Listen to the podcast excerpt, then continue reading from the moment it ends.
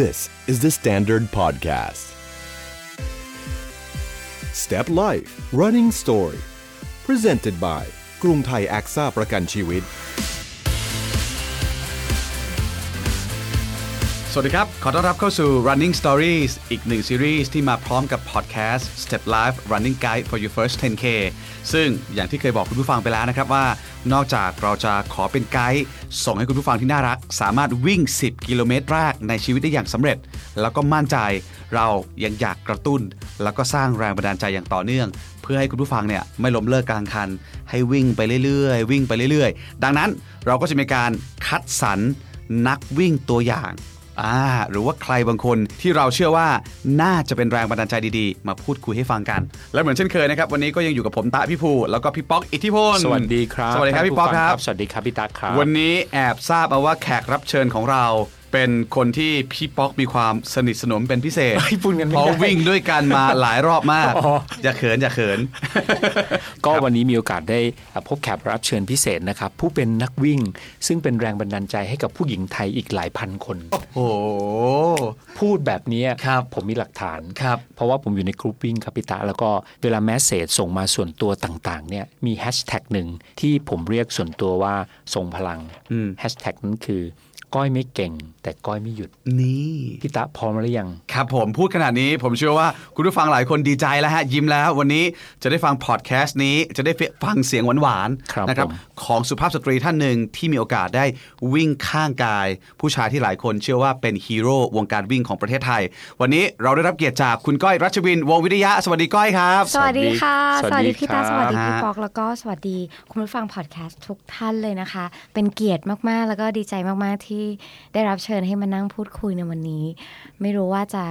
ได้สาระดี ๆ กลับไปบ้างหรือเปล่ า ต้องได้สิ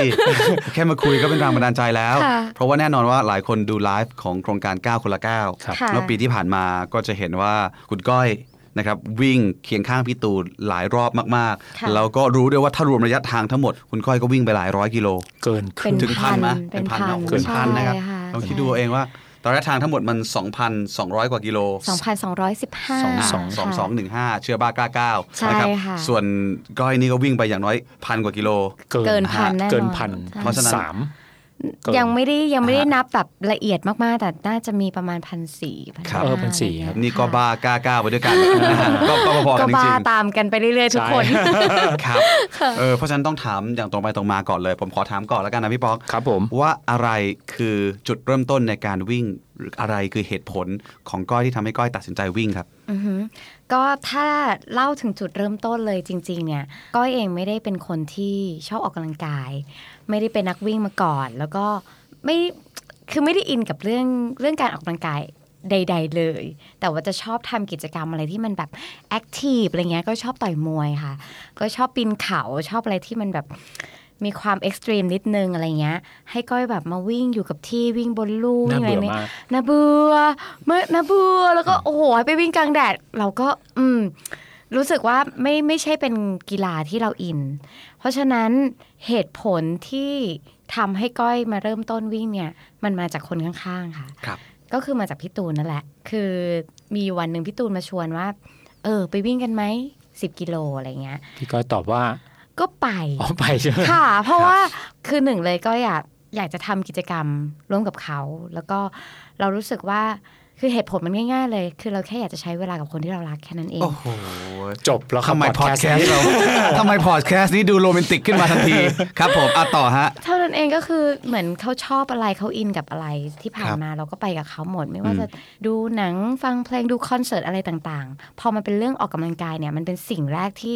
เราไม่อินน่ะ แต่เราก็พยายามอยากจะไปอยู่ในโลกของเขา ครับ อยากจะรู้ว่ามันเป็นยังไง อืม แล้ววันที่เขามาชวนเราก็คิดว่า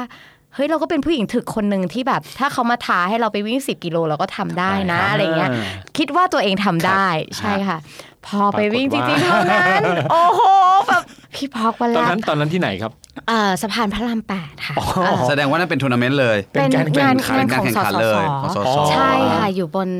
เอ่อสะพานยาวๆพระบรมราชชนนี ใช่ใช่ นะ ใช่ใช่ ตรงนั้นเนี่ย เป็นไทยเฮลท์ ใช่ ใช่ไหม ใช่ค่ะ แล้วเรา เอาวิ่ง ก็ เปลี่ยนชีวิตอะไรนั่นใช่ไหมฮะ ใช่ ถูกใช่เลยค่ะวิ่ง อ้าว เปลี่ยนชีวิต แล้วมันก็เปลี่ยนชีวิตจ แล้ว ริง เปลี่ยนชีวิตก็ อั ไป นนี้ เล ก็คือย พี่ตูนเป็นการวิ่งครั้งแรกเหมือนกัน เป็นการวิ่งครั้งแรกเราเริ่มวิ่งพร้อมกัน อ๋อ นะคะครั้งแรกแล้วก็ภาพที่ก็คิดตอนนั้นเนี่ยก็คือ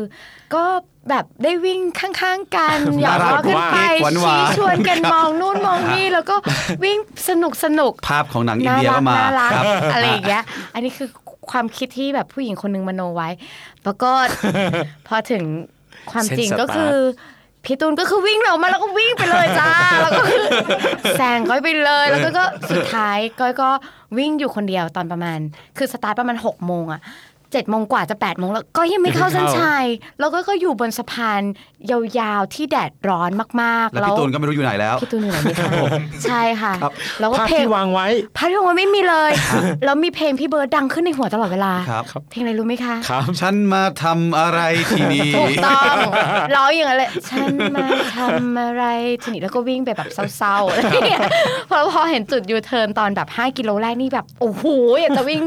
แล้วกลับตัวตอนนั้นเลย แต่ก็เป็นคนชอบช l เลน g e ตัวเองอยู่แล้ว แล้วก็เราก็รู้สึกว่า เฮ้ย มาถึง 5 กิโลแล้วอะอีก 5 กิโลอะเราจะไม่ยอมไปต่อ แล้วมันไม่มีรถส่งกลับด้วย ใช่ มันคือตอนนั้นก็ยังไม่มีความรู้อะไรเลยเกี่ยวกับการวิ่ง ครับ ที่รู้ก็คือ พี่ตูนพาไปซื้อรองเท้าก่อนจะมาวิ่ง แล้วก็ก็แค่ลองวิ่ง ซ้อมก็ไม่เคย ไม่เคยซ้อม แล้วในชีวิตเคยวิ่งไกลที่สุดก่อน 10 กิโลเมตร ไม่มี ไม่เคยเลย ไม่มีเลยค่ะ ครับ ไม่มีเลย แล้วก็พอสุดท้ายพอพอเราเข้าเส้นชัยได้นะ ตอนนั้นมันก็รู้สึกแบบ เฮ้ย เราทำได้อะมันก็รู้สึกสนุกขึ้นมาว่าแบบ เออ เราก็เอาชนะใจเอาชนะความ สิ่งที่ตัวเองพูดกับตัวเองในหัวนะตอนนั้นว่าเออฉันมาทำอะไรแต่ว่าทำไมฉันจะต้องมาตากแดดวิ่งอยู่ตรงนี้แล้วไหนล่ะที่บอกว่าจะวิ่งด้วยกันทำไมไมีเห็นมีอะไรอย่างเงี้ยคือเราสามารถเอาชนะคำพูดตัวเองในหัวในตอนนั้นได้ แต่ถามว่ามันเป็นแรงผลักดันถึงขั้นที่ว่า ฉันจะมาเป็นนักวิ่งจริงจังฉันจะต้องฝึกซ้อม ไม่มี อ เลย ย่างจริงจังมันก็ยังไม่เกิดขึ้นนะคะ ครับ ในวันนั้น นั่นคือ 10 กิโลเมตรแรก ใช่ อัน ใน นั้น ชีวิต ปี ที่ ปี จำได้ อะไรครับพี่ก้อย ห้าปีที่แล้ว อ่าครับ ค่ะ เขาเริ่มวิ่งพร้อมกันกับพี่ตูน ใช่ค่ะ อ่า จนแบบพี่ตูนก็คือไปไหนตอนไหนแล้ว ผม ไป เพิ่งรู้ ทั้งเอ่อมาเอ่อมาราธอนไปไตรกีฬา อันตรา ใช่อัลตร้า ฮะ แล้วเราไปไหน ครับ เราไปรอที่เส้นชัย จนมาโครงการ9นั่นแหละถึงจะได้เริ่มมากลับมาวิ่งจริงจังใช่ไหม ใช่ค่ะ นะฮะแต่ว่าต้อง ใช่ค่ะ บอกเลยว่าผมเพิ่งรู้ได้เนี่ยว่าพี่ตูนเนี่ยโอ้โหแมน มาก ทิ้งแฟนไว้กลางทางครับผมชอบมาก แต่ที่จริงแล้วการวิ่งแบบช้าหมายถึงว่าคนที่วิ่งเร็วๆเนี่ยแล้วก็ ค่ะ มากดตัวเองให้วิ่งช้า มั มัน ทรมานทรมานอันนี้เข้า แต่ ใจ ตอนนั้นวันนั้นมันก็เริ่มพร้อมกันนะพี่ปอ ครับผมนี่แสด เรา ง ก็ ว่ายั ไม่ งโกรธเข้าอยู่ ใจว่าทำไมจะต้องวิ่งเร็วอะไรขนาดนั้น นะเออ หรือว่าแบบคิดว่าเฮ้ยวิ่งเร็วแล้วจะได้เหรียญหรือเปล่าอะไรอย่างเงี้ยเพราะตอนนั้นก็คือ นับว่าการวิ่งยังเป็นเรื่องใหม่ของ เรื่อง ค ใหม่ นไทย ใช่ครับ อคือมันมันยังไม่ได้เป็นเทรนด์เป็นกระแสเหมือนเหมือนในตอนนี้ อืม เพราะเพราะช่วงนั้นสสสทำกิจกรรมหนึ่งครับพี่ตาที่ชื่อว่า Thai Health ครับ Day Run ก็คือวิ่งเปลี่ยนชีวิต ใช่ เป็นการ ใช่ เป็นการอ่าเราจะเรียกกันว่าเป็น running boom ยุคยุคถัดมานะครับ ครับ เราก็พยายาม ค่ะ ทำกิจกรรมต่างๆ ก็เลยกลายเป็นกิจกรรมเนี่ย ฮะ ค่ะ ซึ่งก็ไม่น่าเชื่อว่าจะมาสร้างแรงบันดาลใจสร้างพี่ตูน ครับ ให้ออกมา ค่ะ ส่งต่อเหมือนทุกวันนี้ อืม ใช่ สามปีหลังจากนั้นแหละครับผมถึงได้ไปวิ่งรายการนี้ด้วย อ๋อ อื อ ม ฮะเนี่ยแหละครับวิ่งเปลี่ยนชีวิตเพราะชื่อดีผมชอบ ค่ะ ครับผมก็เลย เรา ไป ก็ วิ่ง เปลี่ยนชีวิตทุกคนจริง ครับผม เนาะ จริงเลย ค่ะ อ่ะก็แสดงว่าครั้งแรกรู้สึกภูมิใจ ค่ะ มีมุมประทับใจแต่ก็มีมุมงงๆบ้าง แต่ว่าก็ยังไม่ได้รู้สึกว่าอยากจะวิ่งให้เป็นงานอดิเรกหรือ ใช่ วิ่งต่อเนื่องขนาด ยั นั้น ไม่รู้สึกเอาจริงกับ ครับ มันก็แค่รู้สึกว่าเฮ้ยเราทำได้ ถ้าให้ไปวิ่งอีกทำได้ไหมก็ทำได้แต่ว่า ครับเขาเป็นนั ไม่ ก ได้ กีฬาอยู่แล้ว เอาจริง ๆ ตอนนั้นก็ยังไม่ได้ อ๋อ เริ่ม ยัง ออก ใช่ไหม ใช่พี่ป๊อกคือ คือต้องบอกเลยว่าพื้นฐานก็มาจากศูนย์จริง ครับ ๆนะคะ แล้วก็คือเราแค่รู้สึกสนุกที่เราสามารถเอาชนะใจตัวเองได้ เป็นคนที่ชอบชอบ challenge ตัวเอง challenge ตัวเอง ครับ เท่านั้นเอง อืม แล้วก็ไม่ได้มีจุดอะไรที่แบบ อยากจะไปต่อเหมือนพี่ตูนนะ อืม คือพี่ตูนพอจบงานแรกแล้วเขารู้สึกว่าเขาเจอมุมบางอย่างที่เขาเขาสนุกกับมัน อ่า แล้วเขามีความสุข ครับ แล้วมันเป็นเขาได้ปลดปล่อยตัวเอง อ่า อีกที่หนึ่งนอกเหนือจากเวทีอะค่ะ ครับ ครับ ออันนี้มันเป็นแบบบนบนบนบนถนน ครับ บนเส้นทางการวิ่งซึ่งซึ่งสิ่งที่เขาได้มากกว่านั้น มันอาจจะเป็นเรื่องของสมาธิเรื่องของการอยู่กับตัวเอง อืม แล้วมันก็พัฒนาไปในการใช้ชีวิตในมุมต่างๆ ได้ แต่ตัวก้อยนะตอนนั้นน่ะก็ยังไม่เจออะไรเล ครับ ย นอกจากแดดร้อนๆ แล้วก็อาการปวดขาที่ตามมา ใช่ จำได้ไหม ใช่ ว่าตอนนั้น ใช่ ปวดขาอยู่กี่วันฮะ กำลังจะถามเลยว่าหลังจากนั้นน่ะ ก็ ผมว่าต้องมีหนึ่งอาทิตย์ได้อะ ก็ประมาณนั้น นะครั ก็ บ คือก็ก็มีความแบบปวดแล้วก็รู้ รู้สึกว่า เฮ้ยทำไมเราต้องเอาตัวเองมาทรมาน อะไรขนาดนี้ด้วยนะอะไรอย่างเงี้ยแต่ก็ก็สนุก ครับ ก็สนุกไม่ได้ไม่ได้นึกว่าแบบจะยอมแพ้กับมันหรือว่าแบบไม่เอาแล้วไม่ไปแล้วนะอย่ามาชวนฉันอีกก็ไม่มีก็คือ ครับ เราก็รู้สึกว่าเฮ้ยโอเค เราสนุกให้ไปวิ่ง หลังจากนั้นก็ก็ยังวิ่ง 10 กิโลต่อไปเรื่อยๆ แต่ว่าไม่ได้วิ่งคือเขาเรียกอะไร เป็นป ไม่ ระจำ ไม่ไม่ได้พัฒนาต่อไปฮาฟมาราทอนเป็นมาราทอน ครับ ในขณะที่พี่ตูนเนี่ยเขาเริ่มไปแล้ว อืม เรายังอยู่ที่เดิม เราก็เลยรู้สึกว่า โอเคนั้นไม่เป็นไร เราก็ไปรอเจอที่เส้นชัยละกัน อะไรอย่างเงี้ย อ่ะคุณอยากวิ่งระยะไหนวิ่งเลย ไปเลย ใช่ใช่ เดี๋ยว ใช่ บางทุนบางรายการก็อาจจะวิ่งบ้างสักสิกิโล ใช่ค่ะ แล้วเจอกันที่เส้นชัยนะ ถูกต้อง แต่บางรายการก็เดี๋ยวตื่นไปรับแล้วกัน อ่าใช่ ประมาณแบ ไป บนั้น ไปส่งตอนวิ่งแล้วก็พอเข้าเส้นชัยก็ไปรอ เดี๋ยวเจอกันนะฮะ เชียร์อยู่อะไรอย่างเงี้ย แค่นี้ก็เป็นแฟนที่แสนดีมากแล้วนะ เออมี นะครับ ความ ผ สุ ม ขแล้ว นะฮะแฟนหลาย ๆ คนนี่คือต้องบอกเลยครับปลุกก็ไม่มา โอ้ย ไปรอรับ ไม่หรอก ถึงที่ก็ไม่มาเออนะคือมันต้องมันต้องเจอด้วยตัวเองเรื่องแบบเนี้ย ใช่ ถูกต้องเลยค ใช่ รับ ไหมฮะ มันเรามีความสุขเวลาเราเห็นเขามีความสุขอะค่ะ ครับ เวลาเขาได้ทำอะไรแล้วก็ ครับผมมันกลายเป็นเป็นเป็นพอดแคสต์ที่ดูโรแมนติกโรแมนติกเลยรับ เอา ผ ไม่เคยคุยกันมุมนี้เลยเหรอคะ อ่า ครับ ใช่ อยากให้พี่ตูนมาฟั ง คือเราเขินแทนไง เออ ฮะแล้วจะได้รู้ว่าครั้งแรกคุณทำผิดนะเนี่ยเออคุณทิ้งคนที่คุณรักไว้ข้างหลัง ใช่ ใช่ใช่แต่สิ่งที่ดีอย่างหนึ่งก็คือ เขาไม่เคยมาบังคับ ว่าก้อยจะต้องมาวิ่งกับเขา หรือต้องมาแบบเอ่อเขี่ยวเข็นให้เราต้องไปฝึก เพื่อที่จะได้มาวิ่งให้ได้คือมันเหมือนกับมันเหมือนกับเขาก็ก็ก็ให้ให้ ให้เกียรติพี่ก้อย ในการตัดสินใจว่าเราเราอินกับกิจกรรมที่จะทำร่วมกันหรือไม่ ถ้าเราไม่อินก็ไม่เป็นไร ครับ เราก็แค่สปอร์ตเขาในมุมที่เราทำได้ แต่พอวันหนึ่งที่พี่ตูนเริ่มทำโครงการ9คนละ9อะค่ะ อันเนี้ยก็บอกตัวเองเลยว่า ก็อยากอยากจะอยากจะไปวิ่งข้างๆ เขาให้ได้ เพราะฉะนั้นการที่จะไปวิ่งข้างๆให้ได้อะเราก็ต้องพัฒนาตัวเอง เราก็ต้องฝึกซ้อม เขาไม่ได้คือเขาอะมีหน้าที่ต้องรับผิดชอบหลายอย่าง เขาไม่สามารถมาบอกเราได้หรอกว่า ไปซ้อม หนูจะต้องไปซ้อมนะหนูจะต้องทำอย่างนั้นหนูจะต้องนี้เขาไม่เคยบอกเลยว่าก็ต้องทำอะไร มีแต่เราเองที่เรารู้สึกว่า ถ้าเราจะไปตรงนั้นโดยที่ต้องไม่เป็นภาระใคร เรา ต้องไม่ทำให้ ซ้อ ใครเดือดร้อนใช่ ครับ เราต้องจริงจังกับมัน เราต้องฝึกซ้อมเราต้องพัฒนาตัวเอง เพื่อให้ไปวิ่งให้ได้ เคียงข้างเขาให้ได้ ค่ะ แสดงว่าช่วงที่เริ่มต้นฝึกแบบจริงจัง อือหือ ก็คือช่วงโครงการ 9 คนละ ใช่ 9 ค่ะ ซึ่งคือ ใช่ 9 ใหญ่เมื่อปีที่แล้ว ก้าวใหญ่เมื่อปีที่แล้ คว รับไม่ใช่บางสะพาน ไม่ใช่บางสะพานด้วย อืม คือบางสะพานเนี่ยต้องย้อนกลับไปก่อน อันนั้นมันเป็นจุดเริ่มต้นที่ทำให้ก้อยได้พบว่าข้อบกพร่องของตัวเองอะไร ใช่เราอะใจเราอะมันมันมันแข็งแรงมากอะใจเรามันสู้มากที่ว่าเราอยากจะวิ่งอะแต่ขาเรามันไม่ไปร่างกายเรามันไม่พร้อม เราไม่ได้ฝึกซ้อมมาเพื่อที่จะทำสิ่งนี้ ก่อนที่จะเริ่มบางสะพานเนี่ย พี่ป๊อกก็ทราบ ใช่ มีเวลาแค่เดือนเดียว ใช่ใช่ คือพี่ตูนเหมือน คิ คิด ดปุ๊ ปุ๊บบ แล้วทำปั๊บ อ่า ใช่ค่ะ มันก็เลยเหมือนแบบต้องการคนที่เป็นนักกีฬา ต้องเป็นคนที่เป็นนักวิ่งมืออาชีพแบบพี่ป๊อกอะ่ะ เราไม่มีมืออาชีพอะไรเลย คือเรา เรามีใจอาชีพ เราแค่รู้สึกว่า เฮ้ยเราอยากไปช่วย ครับ เราก็เราก็สนับสนุนสิ่งที่เขาทำอย่างเต็มที่ ก็ก็ไปวิ่งแล้วก็พบว่าเราไม่สามารถวิ่งได้เราไม่แข็งแกร่งพอ แล้วพอจบโครงการก็เลยบอกตัวเองว่า ถ้าครั้งต่อไปพี่ตูนจะทำครั้งเนี้ยเราต้องจริงจั ต้อง งพร้อมครับ ใช่ต้องพร้อมต้องพร้อม แล้วก็พอรู้ว่าเขาจะวิ่งจากเบตงไปแม่สายก็ โอ เค มันคงต้องมากกว่าความพร้อมอะมันคือไม่ใช่แค่ร่างกายเรามันต้องเรื่องของใจด้วย ครับ มันต้องเตรียมตัวให้ดีเลยอะค่ะ 400 กระโดดไป ครับ 2,002 กับอีก 15 กิโล มันมหาโหดมาก ใช่ ครั ค่ะ ผม ใช่ นะฮะ มัน หลาย มันคือห้า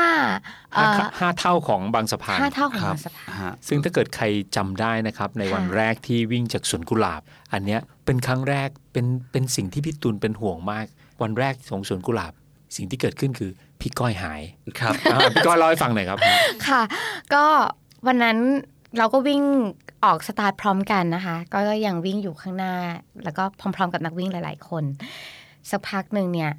อ่าคนอื่นเขาก็เริ่มแซงเราไปเรื่อยๆแซงเราไปเรื่อยๆ เราก็อืมทำไมวิ่งกันเร็วจังเลยแล้วก็สักพักก็เริ่มแบบอุ๊ยเมื่อย ขอหยุดยืดเหยียดนิดนึงอะไรอย่างเงี้ยก็ก็เหยียดร่างกาย stretching ซึ่งจริง ๆ อันนี้ตัวอย่างที่ไม่ดีมากคือ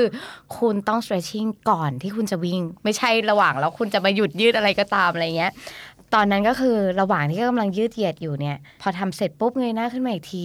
หายไปเลยทั้งขบวน พี่ตาต้องนึกก่อนนะ ออกจากสวนกุหลาบตี ตีสี่ ตีสี่ มันมืดมา วิ่ง ก มามืดมากคก็รับ มืดแต่ว่าช่วงแรก ๆ ก็จะพวกเราไปพร้อม ๆ กัน พอถัดมาปั๊บทีมก็จะหายหายไป ค่ะ สุดท้าย พี่ก้อยหาย เหลือก็อยู่คนเดียว ฮะ แล้วโชคดีมีพี่คนหนึ่งที่ พี่ป้าย พี่ป้าย พี่ป้าย เป็นทีมของก้าวเนี่ยพี่ตูนอ่ะ พี่ป้าย ฝากพี่ป้ายเอ้ยฝากพี่ก้อยไว้เอ้ย ใช่ใช่ ฝาก ใช่ ก้อยไว้กับพี่ พี่ป้า ป้าย ย ใช่ใช่ แล้วพี่ป้ายก็แบบเออพี่ก้อยเขาไปไหนกันแล้วครับอะไรเงี้ยก็อุ้ยไม่รู้ทำไงดีสิ่งที่เกิดขึ้นคือ เราเปิด GPS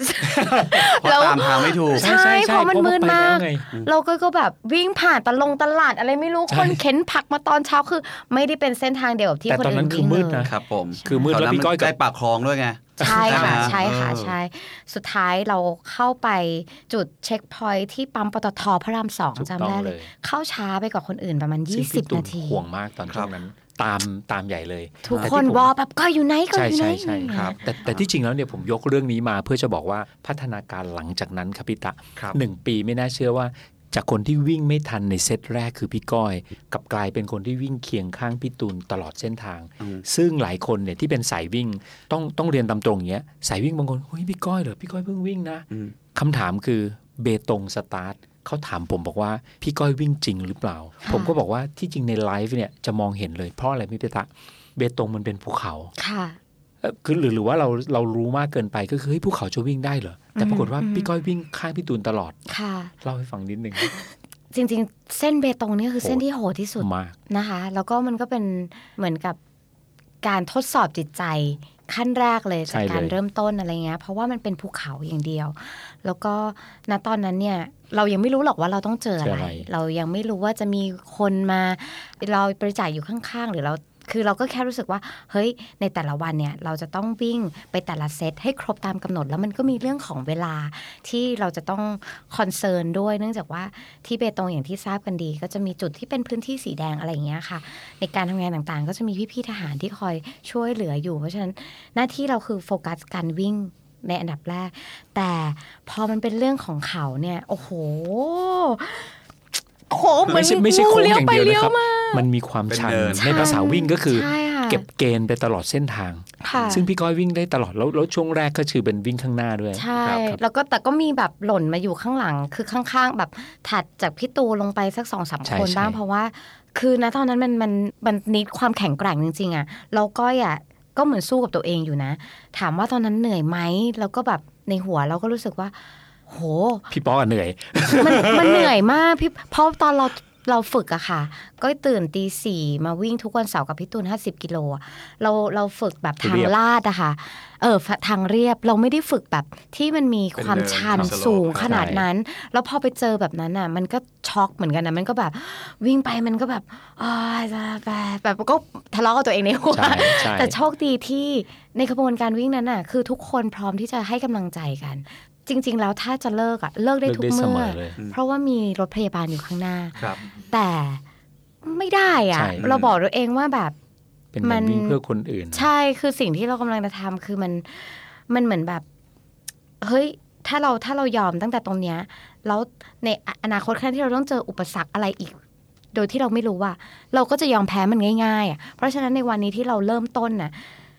กับอุปสรรคที่เราอยู่ตรงหน้า ถ้าเรากล้าที่จะต่อสู้กับมัน ถ้าเรากล้าที่จะเอาชนะมัน หลังจากนั้นเราจะเจออะไรอ่ะ เราจะทำได้เสมอ เราจะมีเราจะมีพลังแฝงที่แบบมันมันจะมาบอกเราทันทีว่า เราเคยเจอสิ่งนี้มาแล้วอ่ะ เราเคยผ่านมันมาได้แล้วอ่ะแล้วทำไมเรื่องนี้ฉันจะผ่านไม่ได้อีก ครับ มันก็เลยแบบพาตัวเองไปให้จบให้ได้อะไรอย่างเงี้ย ซึ่งที่ที่ยกมาพิตะ วันแรกมันเป็นวันที่ยากมาก ค่ะ ซึ่งพี่ก้อยเป็นผู้หญิงอยู่ข้างๆ ซึ่งหลายคนก็จับตามองว่าวิ่งจริงไหมแล้วแต่แต่ก็เห็นกันว่ามันโหด แล้วพี่ก้อยก็วิ่งวิ่งจริง ๆ เพราะนั้นวิ่ง 3 เซตด้วยมั้งครับ ค่ะ ในวั สาน ม แร เซ ก ต ฮะ สามเซตแปลว่า 30 โลพี่พี่ ครั ตะ บ ค่ะ อันนั้นคือจุดเริ่มต้นของโครงการ 9 คนละ 9 เมื่อปีที่แล้ว ใช่เลยครับ ค่ะ เบงโตไม่สาย ใช่ นะฮะซึ่งมันก็ผ่านมาแล้ว ครับ ซึ่งต้องยอมรับว่านี่คงจะเป็นเป็นโครงการที่ยิ่งใหญ่แล้วก็อยู่ในใจใครอีกหลายๆคน โดยเฉพาะใครที่มีโอกาสได้ไปดูภาพยนตร์สารคดี ครับ นะครับ ค่ะ สองสองหนึ่งห้าเชื่อบ้ากล้ากล้ามาแล้วด้วย ใช่ แต่นั่นคือต้องยอมรับว่าคุณก้อยเป็นเป็นส่วนสำคัญส่วนหนึ่ง เป็นทั้งกำลังใจ ครับ นะครับเป็นทั้งแรงผลักดัน เป็นทั้งคนที่วิ่งอยู่เคียงข้าง จริงเลยค เป็ รั น บ ทั้งเหมือนคนที่ทำให้ภาพของโครงการชัดขึ้นด้วย ถูกต้อง ว่าก็ เลย มีสุภาพสตรีคนหนึ่งที่ก็ร่วมวิ่งไปโครงการนี้ นอกเหนือจากหมอเมย์ ใช่ครับ นะครับก็ต้องยอมรับว่าโครงการนั้นสมบูรณ์แล้ว ครับ แต่นั่นคือโครงการที่วิ่งเพื่อคนอื่นนะ ฮะ ถูกไหมฮะ ขอบคุณมาก วิ่งเพื่อคนอื่น ค่ะ หลังจากนั้นผมรู้ว่าคุณก้อยเริ่มมาลองวิ่งด้วยตัวเองบ้าง อ่าใช่เลย วิ่งเพื่อตัวเองเพื่ออยากจะแบบโฟ ฟูลมาราธอนแรกอย่างเป็นทางการ ใช่ คำนี้ดีกว่า ใช่ นะครับเพราะว่าก่อนหน้านั้น 5 ปี ถือจะวิ่งมาเยอะเป็นหลายพันกิโล อืม แต่ไม่เคยวิ่งฟูลเลย ใช่ ถูกไหมครับ ไม่เคยอยู่ในหัวด้วย อ่า ไม่เคยไม่เคยมีเรื่องมาราธอนอยู่ในสมองก็เลยค่ะ เพราะว่าฟูลมันคือ 42.195 95 ต่อเนื่อง ใช่ ไม่ใช่แบบเป็นเซตเซตเซตเซต ใช่ใช่ ซึ่งฮาฟมาราธอนแรกพี่ก้อยก็คือวิ่งอยู่ใน 9 นั่นแหละ ใช่ค่ะ อ่าจะ ครับ มีวันหนึ่งซึ่งเป็น 21 โลดังนั้นพอนึกภาพออกใช่ไหมครับ พี่ก้อยก็คือ 10 โล ปกติเป็นคนทั่วไปเลย พอมา ค่ะ 9 เบตงก็กลายเป็น 21 โลแรกในชีวิต ใช่ ครับ พี่ก้อยถูกฝึกเต็มที่เลย 55 วัน เพื่อมาราธอนแรกในชีวิต ถูกคือเราก็ไม่ได้คิดว่าการฝึกครั้งนี้จะนำไปสู่มาราธอนเราก็เราก็วิ่งในแต่ละวันด้วย ภารกิจและ เอ่อ หน้าที่ ใช่คือเราเป้าหมายในการในการทำโครงการ9เนี่ยมันมันแตกต่างกับเป้าหมายของการวิ่งมาราธอนแน่นอนคือโครงการ9เราทราบอยู่แล้วว่าเราทำเพื่อโรงพยาบาลทั้ง11โรงพยาบาลนะคะแต่ว่าการวิ่งมาราธอนน่ะมันเหมือนแบบเป็นเป็นเรื่องของเราละเป็นเรื่องของใจเราละแล้วก็เอ่อทุกคนก็จะแบบ เฮ้ยทำได้อยู่แล้วเราเทรนมาในก้าวโอ้โหตั้งเยอะแยะแล้วบอกมันไม่เหมือนกัน ก้าวเนี่ยมันแบ่งเป็นเซตเซ เป็นเซ ต ต ถึงแม้ว่าแต่ละเซตบางทีมันมีบางเซตที่ 20 ก็มีหรืออะไรก็มีแต่ว่ามันก็จะมีช่วงที่เราเราไม่ได้วิ่งตลอด ครับ เราอาจจะมีช่วงหยุด พัก รับเงินบริจาคหรือว่าอะไรต่างๆ แต่มาราธอนมันวิ่งตลอด ถู เว ก ลา ต้อง ครับ มาราธอนมันคือระยะ 42.195 ยาวไปตลอด ก้อยเองก็อยากจะรู้ว่าเราสามารถที่จะทำได้ไหมจากจากสิ่งที่เราได้ฝึกได้ได้พัฒนา จากการวิ่งในโครงการก้าวมาเนี่ย มันจะมันจะเปลี่ยนแปลงก้อยในรูปแบบไหนก้อยก็อยากจะเห็นตัวเองเป็นเป็นคนนั้นเหมือนกันจากคนที่แบบไม่เคยคิดว่าจะมีมาราธอนของตัวเองแล้วอ่ะลองดูสักครั้งหนึ่งว่ามันจะเป็นยังไง challenge ตัวเองอีกครั้ง ใช่ ตอนตอนนั้นตอนพี่ก้อยไปแข่ง พี่ตากำลังจะพูดถึงเกียวโตถูกต้องไหมครับ ใช่ครับ อ่า ก็มาราธอนแรกของคุณก้อยคือเกียวโต ใช่ ใช่ ค่ะ ก็คือเกียวโตที่ผ่านมาเมื่อช่วงต้นปี กุมภาพันธ์ที่ผ่าน กุม มา ภาพันธ์ ค่ะ นะฮะ ค่ะ ก็แสดงว่าเอ่อโครงการ9อะครับพี่ตะก็จะกลายเป็น 2 เดือนคือพฤศจิกาถึงปลายธันวา ครับ เท่ากับพี่ก้อยซ้อม 55 วัน พัก 1 เดือน ค่ะ แล้วก็ไปเริ่มเกียวโต ใช่ค่ะ พี่พี่ ใ ตาเชื่อไหม ลยะ ครับว่าช่วงนั้นเนี่ยผมพยากรณ์พี่ก้อยไว้ ว่าพี่ก้อยเนี่ยน่าจะจบมาราธอนด้วย 4 ชั่วโมงครึ่ง อ่า พี่ก้อยจบเท่าไหร่ฮะ คือถ้าถ้าตาม moving time อะ ครั ค่ะ บก็นาฬิกามัน นา จะมี ที่นาฬิกาจับ อ่ อะค่ะ ก็คือเป็นเป็นเวลาเดียวกับที่พี่ป๊อกพูดเลยค่ะ เป๊ะ คือ เนอะ 4 ชั่วโมง 33 นาที ครับ ครับ แต่ถ้าเป็น net time ก็คือเวลา เวลาร ที่รวมกาว มทั้ รหมดเนี่ยงหยุดด้วยอะไรต่างๆอะค่ะ ก็คือ 4 ชั่วโมง 55 อืม มัน โอ้ย ประมาณ ก็ย 4 อด ชั่วโมง เยี่ยม ห้า มาก แล้ว ที่ เก่ จะ งมาก พูดแบบเนี้ย ค่ะ ครับ พี่ทะเอ่อผู้ชายบางคนในการวิ่งเนี่ยก็สี่ชั่วโมงครึ่งนี้แบบก็ยากนะครับ เอ่ออันนี้ก็ ผม อ ยังไม่เคยวิ่งได้สี่ชั่วโมงครึ่งเลยเอาจริงๆผมวิ่งได้ประมาณห้าชั่วโมงกันฮะ เออคือ เออ เป้าหมายก็ณตอนแรกก็บอกพี่ป๊อกว่า ก็อยากวิ่งไม่เกิน 5 ชั่วโมง อ่า ครับ แต่ว่าก็อย่าไม่กล้าไม่กล้าคิดว่าตัวเองอะจะจบได้ในสี่ชั่วโมงครึ่ง ครับ มันเป็นเรื่องที่แบบ จะเป็น แต่เรา ไม่ได้ เราไม่ นะ อยากพูดกับคนอื่น เพราะ อ่า ถ้าเราพูดแล้วเราทำไม่ได้ มันจะยังไงไม่รู้ เอ นะ อมันแบบมันไม่เท่ อะเราเราเราบอกคนอื่นไปแล้วเราทำไม่ได้อะไรเงี้ยแต่ก็ยังมีโกของก็อยู่ในใจว่า สี่ครึ่ง ขอให้อยู่ในเท่านี้ ครับ ซึ่งอ่าในในสนามแรกอ่ะ อันเนี้ยก็ต้องเรียนตามตรงเลยว่า ก้อยไม่ทราบว่าสุดท้ายแล้วเวลาที่เขานับเวลา มันจะต้องเป็นเวลา official time อ่า ก็คือ net time ครับ คือก็ยังก็ก็เข้าใจว่า เฮ้ย ถ้าตัดเวลาหยุดเวลาเข้าต่อคิวเข้าห้องน้ำหรืออะไรต่างๆ แวะกินสตรอเบอรี่ข้างทางอะไรเงี้ยเขานับ ด้วยเออ คือไม่รู้เลยวิ่งไป ไม่รู้ก็วิ่งไป เพราะมาราธอนเรื่อย แรก ๆใช่ เพราะมาราธอนแรกแล้วก็แบบพอกดนาฬิกาปุ๊บ มันขึ้นมา 4 3 3ก็มันแบบเราก็ตกใจแล้วก็เพราะเราไม่ได้เราก้อยไม่อยากจะกดดันตัวเอง ครับ โดยการดูนาฬิกาว่า ฉันวิ่งไปกี่ชั่วโมงแล้ว อืม คือก็อยากจะให้มัน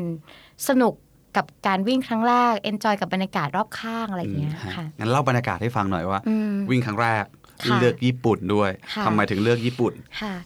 ก็เอ่อเกียวโตเนี่ยมันเป็นเมืองแบบเมืองอีโคอยู่แล้วอะค่ะ ใช่ มันเป็นเมืองที่อนุรักษ์ธรรมชาติ แล้วก็เอ่อ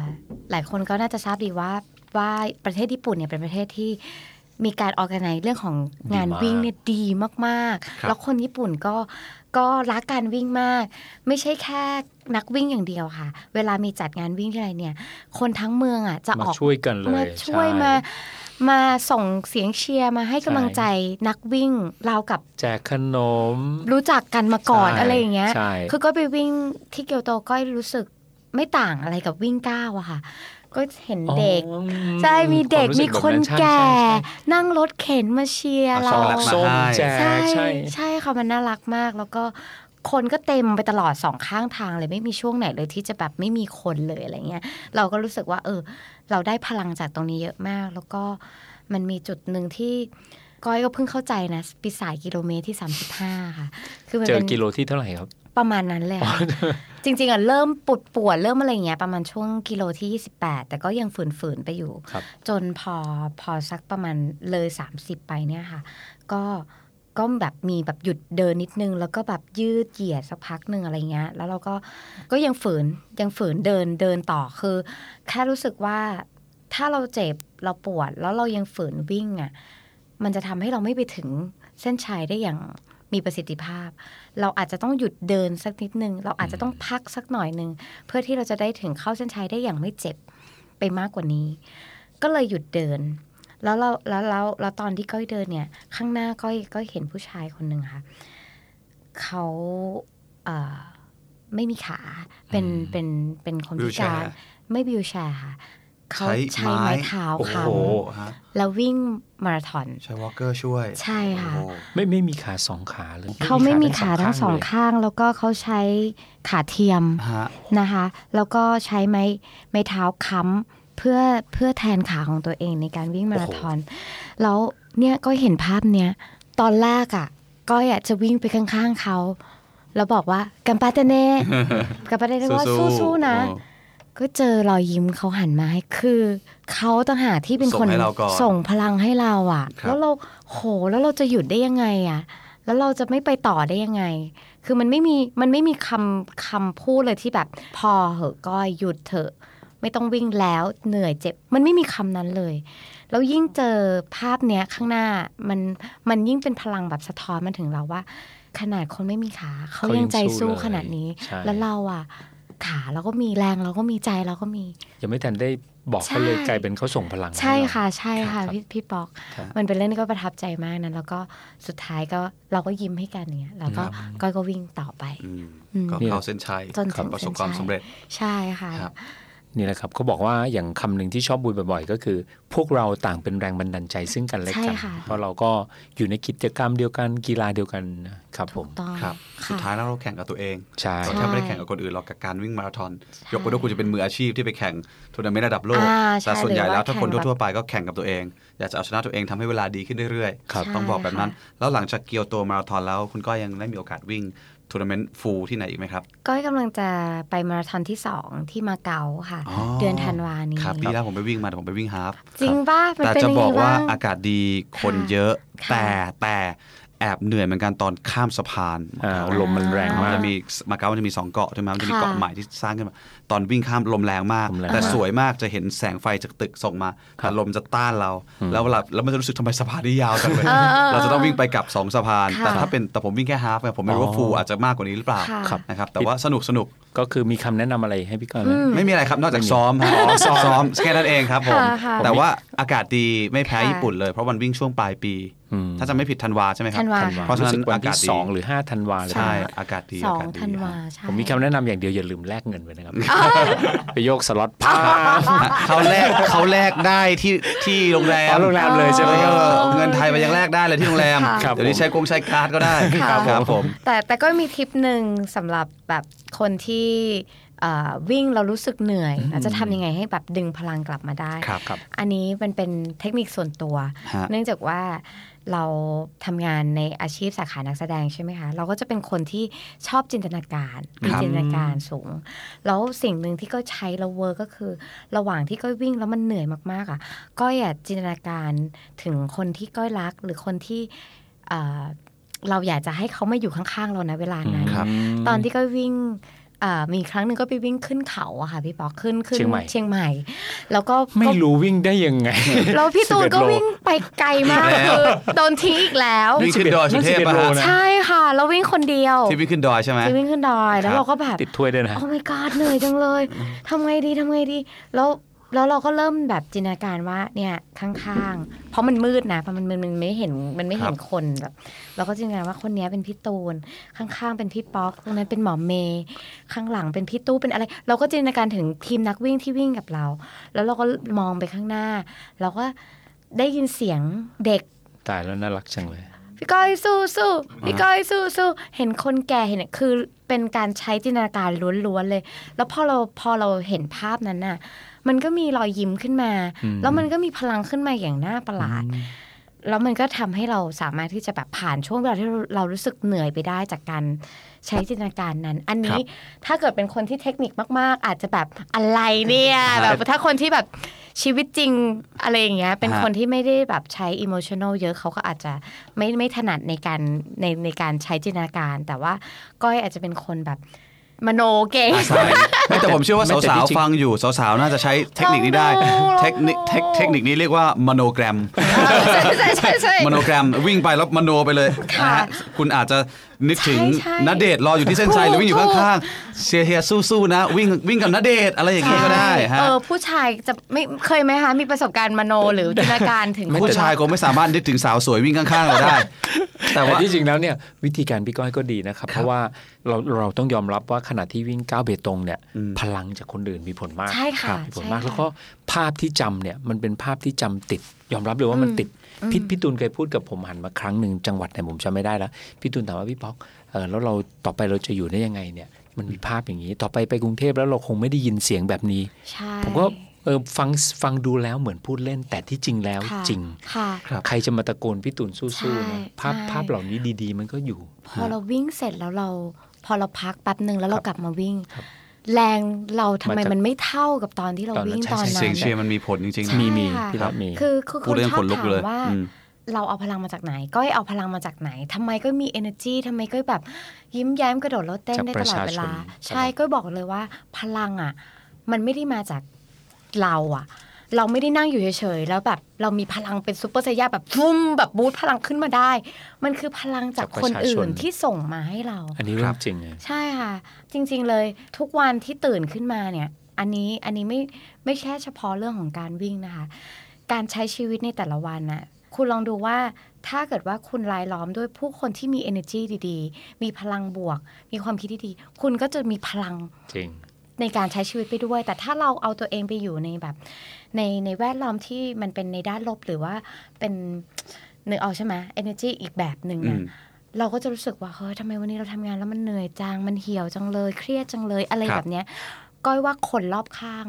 มีผล ส่งพลัง มา ล ก บมา ใช่ค่ะ มีผลมากต่อการใช้ชีวิตขอ ๆสงเรา ภาพแวดล้อม ผู้ ค่ะ คนอืมกำลังใจ ดังนั้น อย่างสำคัญบทไม่ใช่แค่เรื่องการวิ่ง ครับใช่ค่ะ ทุกวันนี้คุณก้อยได้วางแผนซ้อมอะไรยังไงไหมเอ่ยหรือว่าตั้งเป้าหมายไว้ในอนาคตเกี่ยวกับการวิ่งอะไรไกลกว่านี้ไหมอย่างพี่ป๊อกนี่เขาบอกว่าเขาป้ายยาผมเรียบร้อย แล้ว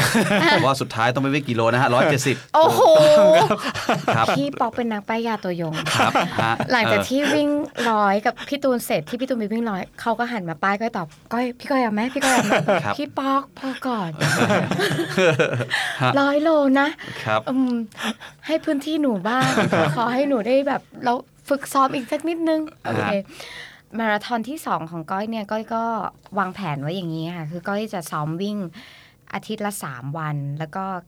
เวทเทรนนิ่งอาทิตย์ละ 2 วัน แล้วก็ ครับ เว้นไว้อีก 2 วันเพื่อที่จะได้พักแล้วก็ให้ร่างกายกล้ามเนื้อได้ได้พักผ่อนหน่อย โอ้ อะไร ห้า อย่งงี้ย วันเลยเยี่ยมเลย ค่ะแต่ก็จะสลับกันก็จะ ฮะ ดูแต่ละวีคว่าเราอาอาทิตย์นี้เราอาจจะ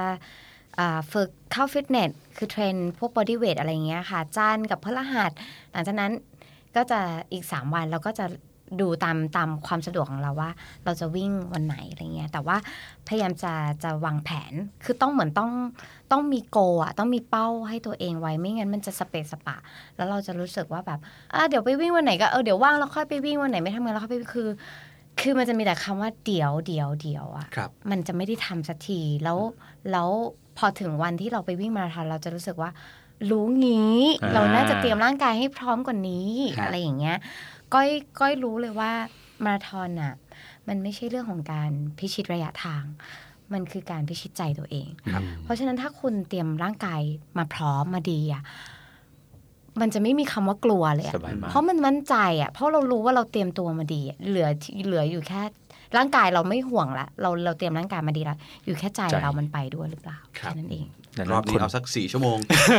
เอาไม่แน่นะ เออผมว่าทำได้ ก็ ถ้าซ้อม มี หนัก โก ข อ นาด ยู่แต่ นี้ ก็ไม่กล้าบอกแต่ ก็ถ้า บอก ถ้า เลยปถ้ระกาศใน ไม่ พอดแคสต์ของเราเลย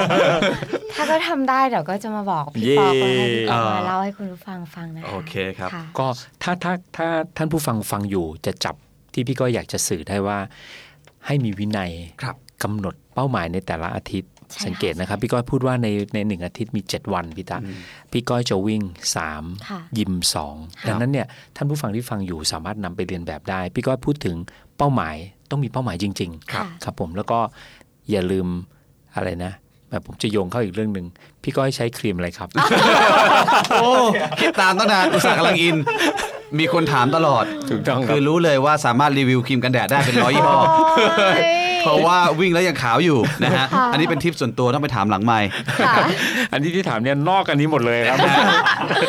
เออ ค่ะ พูดถึงแฮชแท็กนี้หน่อยสิแฮชแท็ก ค่ะ ก้อยไม่เก่งแต่ก้อยไม่หยุดทำไมถึงคิดแฮชแท็กนี้ขึ้นมาแล้วตอนนี้คนแชร์กันเยอะมากในโลกโซเชียล มันก็จุดเริ่มต้นมันก็มาจากความรู้สึกของเราแหละที่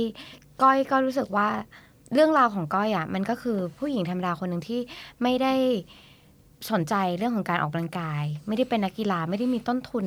อะไรเหมือนคนอื่นมาก่อน แต่พอวันหนึ่งที่เราสามารถทำในสิ่งที่เราแม้แต่ตัวเราเองอะยังไม่เคยคิดว่าเราจะทำได้ แล้วพอวันหนึ่งเราทำได้ ก้อยเลยอยากจะส่งต่อ สิ่งเนี้ยไปให้กับผู้หญิงทุกๆ คนที่เขาเป็นเหมือนก้อยอะคือ เริ่มจากศูนย์ ครับ ก้อยว่าหลายคนน่ะคือไม่เคยไม่เคยสนใจเรื่องของการออกกำลังกาย หรือแม้แต่การวิ่งมาก่อน แต่พอวันหนึ่งที่มันมีเป้าหมายบางอย่าง มีแรงจูงใจบางอย่างที่เขารู้สึกอยากจะทำขึ้นมา สิ่งหนึ่งเลยคือ คุณจะต้องหาให้เจอว่าอะไร คือเหตุผลที่ทำให้คุณทำสิ่งนี้ ถ้าคุณเจอมันแล้วคุณยึดมันไว้ได้อะทำได้แน่นอน ก็ก็เลยรู้สึกว่าใครก็ตามที่เคยคิดว่า ฉันคงทำไม่ได้หรอก ฉันไม่เก่ง อืมแบบคนที่เคยตั้งคำถามกับตัวเองอะอยากบอกว่าก้อยเคยเป็นแบบนั้นเหมือนกัน ครับ แล้ววันนี้ก้อยทำได้แล้ว เพราะฉะนั้นถ้าก้อยทำได้คุณก็ต้องทำได้เหมือนกัน อ๋อ ขอแค่อย่าหยุดมั ครั น บ เท่านั้นเอง ยอดเยี่ยมมาก นี่มาจากแฮชแท็กก้อยไม่เก่ง แต่ก้อยไม่หยุด ครั ก็ บ ขอเล่าประกอบครับพี่ตาซึ่งเราได้พูดคุยกันมาก่อนแล้วก็คือ พอดีเนื่องจากผมอยู่ในวงการวิ่งก็จะมีน้องๆ ปรึกษามีคนมองเห็นโพสต์ส่วนตัวที่เป็นอยู่ในกลุ่มนักวิ่ง ก็ได้มีโอกาสส่งไปให้พี่ก้อยดู ขออนุญาตอ่านโพสต์นี้เปิดในรายการเลยก็คือ น้องคนนี้เขาชื่อน้องไอซ์เขาก็บอกว่าที่หนูก้าวข้ามขีดจำกัดจากตัวเอง มาจากระยะฟันรันไปเป็นมินิมาทอนได้รับแรงบันดาลใจดีๆ จากคุณก้อยรัชวินในเทค ใน IG ต่อเนื่องที่เขียนไว้ว่า ก้อยไม่เก่ง แต่ก้อยไม่หยุด ส่งต่อพลังงานดีๆ มาสู่เรา จนทำให้คนที่คิดว่าตัวเองมีข้อจำกัด ได้ปลดล็อกความคิดได้ลองรัน ได้ก้าวทีละก้าวแบบเรื่อยๆ แนวคิดไม่เก่งแต่ไม่หยุดจึงทำให้รู้ว่าแท้จริงแล้วเราไปได้ไกลกว่านั้น อืมดีมาก ไม่ใช่อันเดียวนะพี่ตาล่าสุดก็มีอีก ดังนั้นเนี่ยแฮชแท็กเหล่านี้ไม่น่าเชื่อว่าจากเอ่อเนี่ยเป็นอินฟลูเอนเซอร์อย่างแท้จริงเลยก็ ครับ คือพี่ก้อยเป็นตัวแทนของผู้หญิงเลยเนาะที่อาจจะต่อสู้กับตัวเองกลับ ค่ะ กลายเป็นขยับก้าวมาเรื่อยๆ อันนี้ผมขอเล่าประกอบ ฮะ ครับ ขอบคุณมาก ครับ เลยขบณ คือ มากะพี่ คือคุยมาขนาดนี้เนี่ย ครับ ผมเชื่อว่าการวิ่งเนี่ยเปลี่ยนชีวิตคุณก้อยรัชวิน และไม่ได้เปลี่ยนแค่ชีวิตของคุณก้อยด้วยนะ มันเปลี่ยนชีวิตคนอื่นตามอีกมากมาย ค่ะ ซึ่งก็เป็นเรื่องที่น่าน่ายินดี แล้วก็น่าปลื้มใจแทนครับ ก็ไม่มีอะไรจะถามแล้ว เพราะสิ่งที่คุณก้อยพูดมาทั้งหมดเนี่ย ครบถ้วนหมดเลย ครบถ้วนกระบวนความ ที่ หมด ที่ เล อยยู่ในนี้เลย มีอะไรอยากพูดอีกดีกว่าถามแบบนี้ดีกว่า มีอะไรอยากจะพูดอีกไหม ก็ ฮะ เอาจริง ๆ แล้วเออขอบคุณพี่พี่ตากับพี่ป๊อกมาก ๆ เลยนะคะในในเอ่อทุกอย่างที่ที่ที่กล่าวถึงก้อยมาทั้งหมดเนี่ย ตัวก้อยเองอะบอกตามตรงว่าก้อยไม่ได้คิดว่าสิ่งที่เราทำเนี่ย เราก็ไม่เคยคิดว่ามันจะไปสร้างแรงบันดาลใจให้ใครได้ หรือแม้แต่ไอแฮชแท็กเล็ก ๆ ของเราอะมันจริง ๆ มันคือเหมือนเหมือนเครื่องเตือนใจก้อยอะค่ะ เรามีวันที่ท้อเรามีวันที่เหนื่อยเราเราก็เหมือนทุกคนที่แบบมีวันที่ขี้เกียจอะ แต่ว่าพอเรามีสิ่งเนี้ยที่มันยึดอยู่อ่ะ มันทำให้เราแบบบอกตัวเองเสมอว่า ฉันไม่เก่ง แต่ฉันไม่หยุดนะ ถ้าเราคิดว่าเราเก่งเมื่อไหร่ เราจะไม่พัฒนา อืม ครับ นั่นคือทำไมก็ถึงบอกว่าฉันไม่เก่ง อืม ก็ไม่ได้แบบว่าดูถูกตัวเองหรืออะไร แต่ก็แค่รู้สึกว่าเราอ่ะ คนเราอ่ะ มันสามารถพัฒนาต่อไปได้อย่างไม่มีขีดจำกัด อืม เราไม่มีวันรู้หรอกว่าจุดสิ้นสุดมันคืออะไร แต่ถ้าเมื่อไหร่ที่เราหยุดสิ่งที่ทำมาทุกอย่าง มันหยุด จบเลย มันก็จบเลยนะ ครับ เพราะฉะนั้นเมื่อเริ่มแล้ว อย่าหยุดให้ไปต่อไปเรื่อยๆ อีกอย่างหนึ่งที่สำคัญมากคือความรักสำหรับก้อยอะการใช้ชีวิตมันคือเรื่องของ ก็รู้สึกว่าทุกวันเนี่ยที่ก้อยใช้ชีวิตได้อะมันคือก้อยใช้พลังความรักเป็นการขับเคลื่อน เพราะฉะนั้นวันหนึ่งถ้าคุณทำอะไร ก็ตามอะขอให้นำความรักในสิ่งสิ่งนั้นอะมาอยู่ในการใช้ชีวิตด้วย แล้วคุณจะทำได้ได้อย่างดีทีเดียว ครับ ค่ะ ยอดเยี่ยมมาก สมบูรณ์หมดเลย ฮะวิ่งด้วยความรัก วิ่งด้วยหัวใจ ครับ วิ่งต่อไปอย่าหยุดเดี๋ยวชีวิตคุณจะดีและสวยงามเหมือนคุณก้อยรัชวิน วันนี้ขอบพระคุณมาก ๆ เลยครับ ขอบคุณมาก ไม่รู้เลยว่า ขอบคุณ ข มา อก บคุณมาก ใครที่ฟัง ะ พอดแคส ขบ ต์ ณ นี้แล้ว มก โดยเฉพาะคุณผู้หญิงนะครับ ผม ถ้าฟังพอดแคสต์นี้แล้วไม่อยากวิ่ง ผมไม่รู้จะพูดว่าไงแล้ว ใช่แล้วครับ แล้วก็วิ่งไปก็จะมองหาจินตนาการว่า ใช่ใช่ จะหา แฟน สักวันหนึ่งจะต้องมีคนมาวิ่งเคียงข้างฉัน ใช่ ฉันจะค่อยๆ สวยขึ้นในทุกวัน แข็งแกร่งขึ้นในทุกๆวัน จะว่าไปมันมีเออมีจะว่าไปมีผู้หญิงหลายคนที่สเจว อย ขึ้น ค เพ วาม ราะการ รัก วิ่ง ใช่เจอความรักระหว่างการวิ่ง ถูกถูกถูกถูก ได้เจอคนที่เอ่อมีไลฟ์สไตล์เหมือนกัน ถูก ชอบ ค่ะ การวิ่งเหมือนกัน หรือบางคนถ้าถ้าไม่ได้พูดเรื่องว่าแบบมาต้องมาไม่ไม่อันนี้ไม่ได้หมายถึงว่าจะให้วิ่งเพื่อหาคู่หรืออะไรอย่างนี้นะคะแค่เริ่มจากการวิ่งแล้วคุณสังเกตการเปลี่ยนแปลงของตัวเองคุณจะรู้สึกรักตัวเองมากขึ้น ครับ เพราะเราเห็นตัวเองดูดีขึ้น ใช่ เออผิวพรรณเราเปล่งปลัง ครับ กล้ามเนื้อเรามันกระชับขึ้นอะไรต่างๆ ที่เรารู้สึกว่าเฮ้ยรูปร่างเราดีขึ้น เรา ครับ สวยขึ้น เมื่อนั้นแหละเราจะมีความมั่นใจในตัวเอง อ่า แล้วเมื่อนั้นแหละ คู่จะมาจ้า เป็นยังไงฮะ running story ของเราวันนี้ วันนี้ การวิ่งมันดีงามมากๆ ขอบพระคุณจากใจอีกครั้งหนึ่งครับ ขอบคุณมากๆครับคุณก้อยรัชวินนะฮะ ขอบคุณพี่ตาขอบคุณคุณผู้ฟัง และก็เชื่อว่าคุณผู้ฟังทุกคนที่ฟังพอดแคสต์ในวันนี้น่าจะมีความสุขกับพอดแคสต์ของเรา แล้วก็รีบใส่ผูกเชือกรองเท้าแล้วออกไปสวนลุมเย็นนี้เลยครับ ครับ เย้ ผมเย้สวัสดีครับ สวัสดีครับ ขอบคุณครับ Step Life Running Story Presented by กรุงไทยแอคซ่าประกันชีวิต The Standard Podcast Eye Opening for Your Ears